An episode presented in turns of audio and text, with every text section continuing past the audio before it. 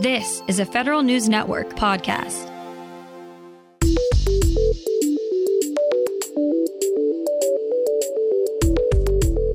Coming up on today's Federal Newscast, sexual harassment is on the rise at the Naval and Air Force academies. The Department of Veterans Affairs is looking to hire nearly a half million new employees. And double back pay gets double the rejection by a federal appeals court. Those stories and more in today's Federal Newscast.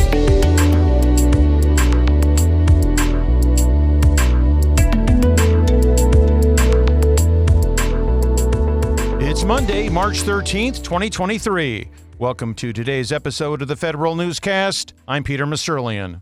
Another big setback for federal employees who argue they're entitled to legal damages after they've worked without pay during government shutdowns. On Friday, the Court of Appeals for the Federal Circuit said it would not reconsider an earlier decision that found the government does not need to pay liquidated damages to those workers. The employees and their unions argue the government should be held to the same standard as any other employer, which would mean double back pay for the paychecks they missed during the last two government shutdowns. Their last recourse for that argument is the U.S. Supreme Court. Vendors get a second look at GSA's next major government wide contract for services.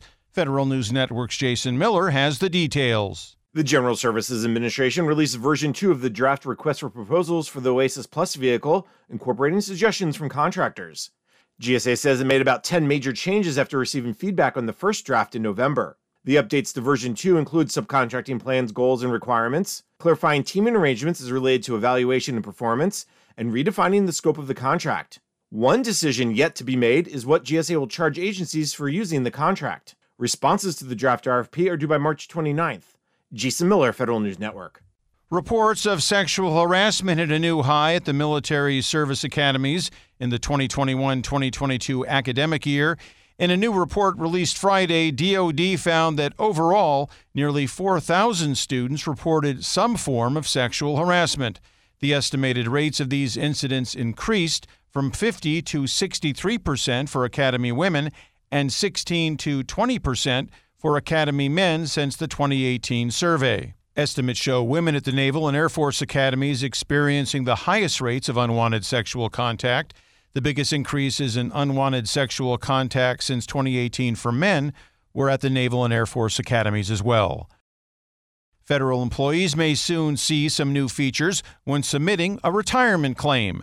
Federal News Network's Drew Friedman has more. A new retirement services pilot program is coming later this year from the Office of Personnel Management. The effort will include an annuity calculator and other features to try to help feds more quickly get claims processed. The plans come after years of delays, with it often taking months for OPM to process requests. The House Oversight and Accountability Committee pressed OPM Director Kiran Ahuja on the retirement issues. She says it's not going to be an easy road. Here's Ahuja. We have not had the investments around staffing and also doing the modernization efforts that we're now doing that's going to take time. Drew Friedman, Federal News Network. The Biden administration is looking to staff up the Department of Veterans Affairs as part of its fiscal 2024 budget request.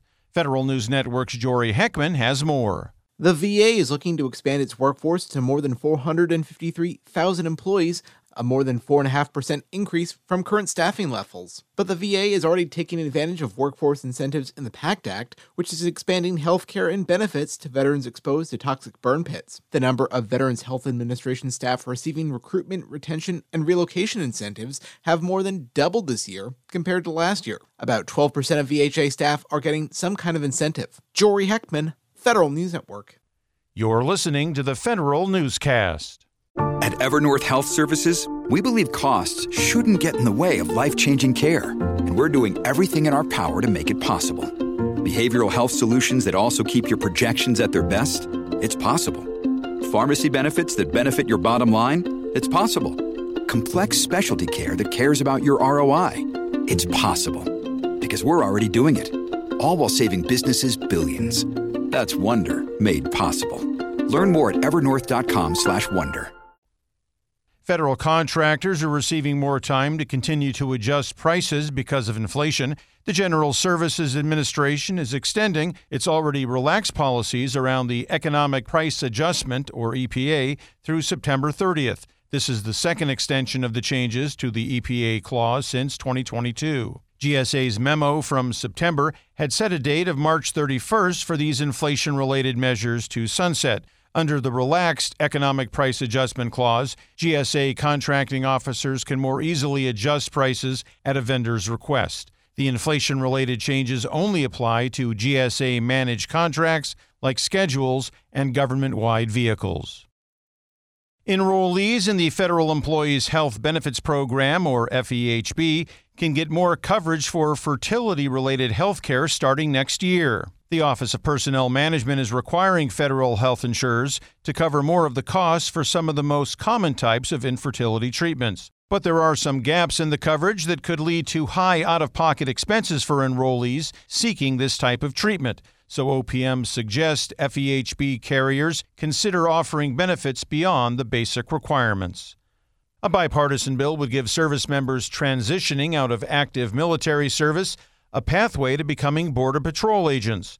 The Veterans Border Patrol Training Act would connect new veterans with jobs at Customs and Border Protection. The legislation would build on the Defense Department's Skill Bridge program, which allows service members to participate in approved job training, internships, and apprenticeships for up to 180 days before transitioning out of the armed forces. The Marine Corps has a new three year pilot program to develop its own software.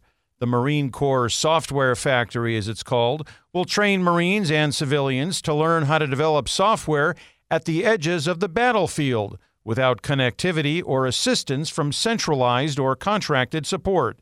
The three year program will consist of three phases a technical accelerator, one to one training, and then actual software development projects. For the first year, the Marines will focus on training then they'll spend two years building software solutions while continuing to advance their skill sets. Find these stories and more at federalnewsnetwork.com. For the Federal Newscast of Monday, March 13th, 2023, I'm Peter Musurlian.